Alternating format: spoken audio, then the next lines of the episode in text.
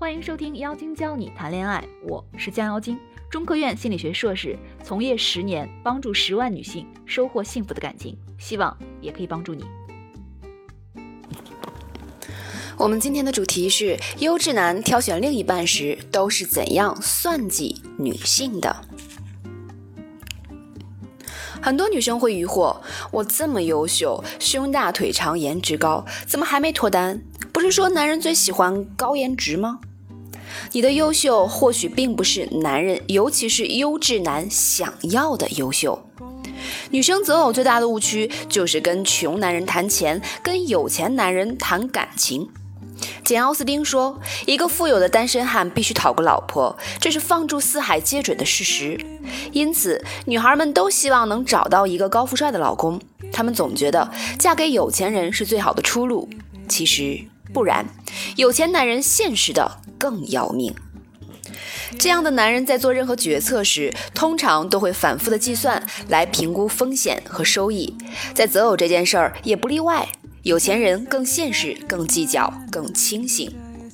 我有一个朋友在香港的知名投行工作，年收入三百万，今年三十五岁，身边不乏各种女性的追求。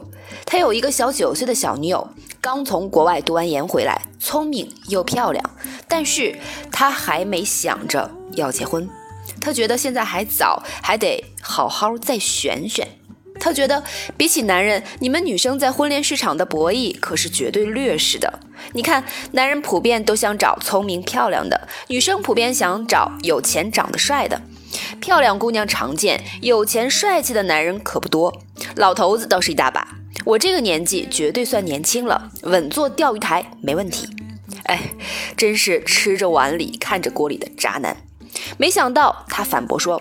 有钱人里就没有渣不渣男这句话，穷人的专穷是不得已，我们只是选择多。人家主动来找我，这都是你情我愿的事儿啊。很多人误以为那些家境优越、自己收入也颇丰的男性，必定是不看重身外之物的。其实这样想的女人，通常没有理解男性的狩猎本能，无法理解年轻男性追逐更高阶层的向往。年轻男人永远是少奋斗三十年的念想，别以为他们说不想奋斗了，想找个富婆包养的一句是玩笑话。很多高薪、家境优越的男人也都这样想。为什么呢？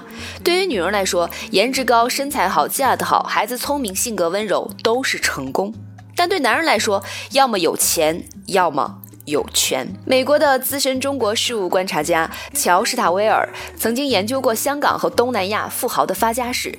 白手起家的富豪都有一个共同特点，有一个有钱的。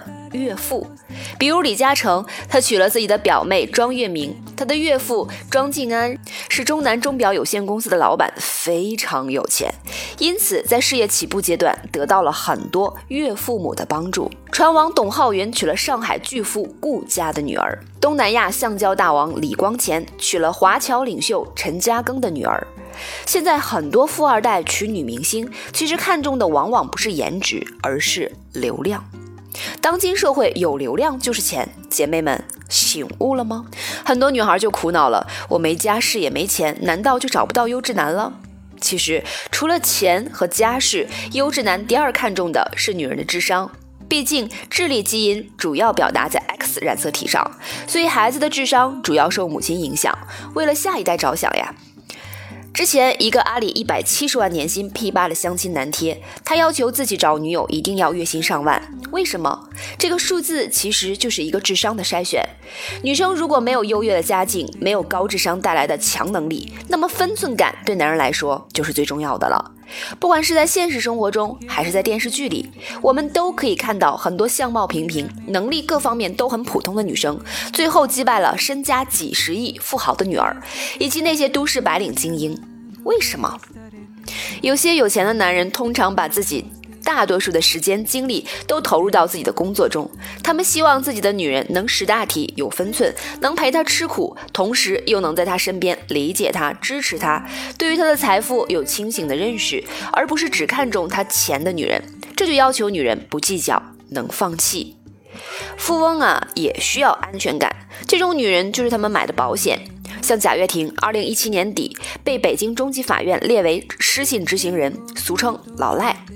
他的个人资产被法院查封，搭乘飞机、坐软卧、住星级宾馆等消费全部禁止。当时甘薇还强称自己将会与债务小组全力以赴解决债务问题。但是，一年之后，甘薇提出离婚，如今又爆出四十亿的所偿，夫妻合演一出戏，把投资人和供应商的钱装进自己口袋。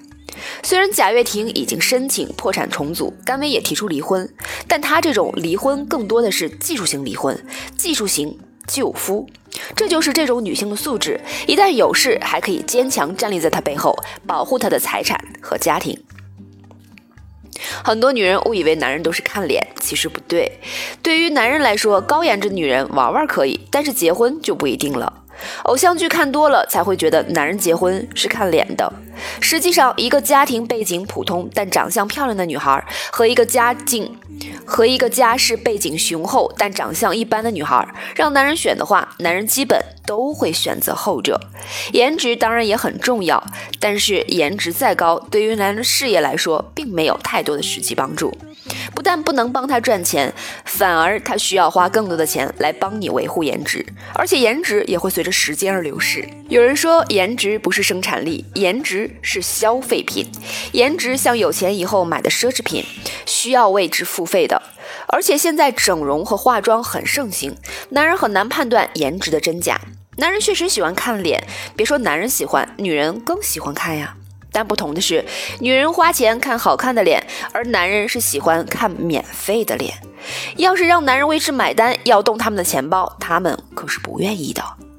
姜思达的《透明人》有一期采访了一个有航母的富二代，他印象非常深刻。他说：“我们喜欢那些好看的女孩，但是我们不会给他们买太昂贵的东西。对于有钱人来说，漂亮的姑娘也不是稀缺资源，走了这个还有无数个。”其实换个角度，如果你是这样的优质女，你会不会也会这样现实呢？这就是人性。但是你若没能力，就更不能选择一个同样没能力的男人，而是要学习博弈，从另一个角度去得到优秀男对你的认可。可以两个人都很优秀，但绝不能两个人都很差劲。所以学会博弈，牢牢抓住优质男，就显得格外重要了。你明白了吗？以上就是这期节目的全部内容。如果你喜欢我们的内容，可以直接订阅收听。如果你想学习更多的恋爱技巧，可以添加微信号“将妖精”全拼九九六。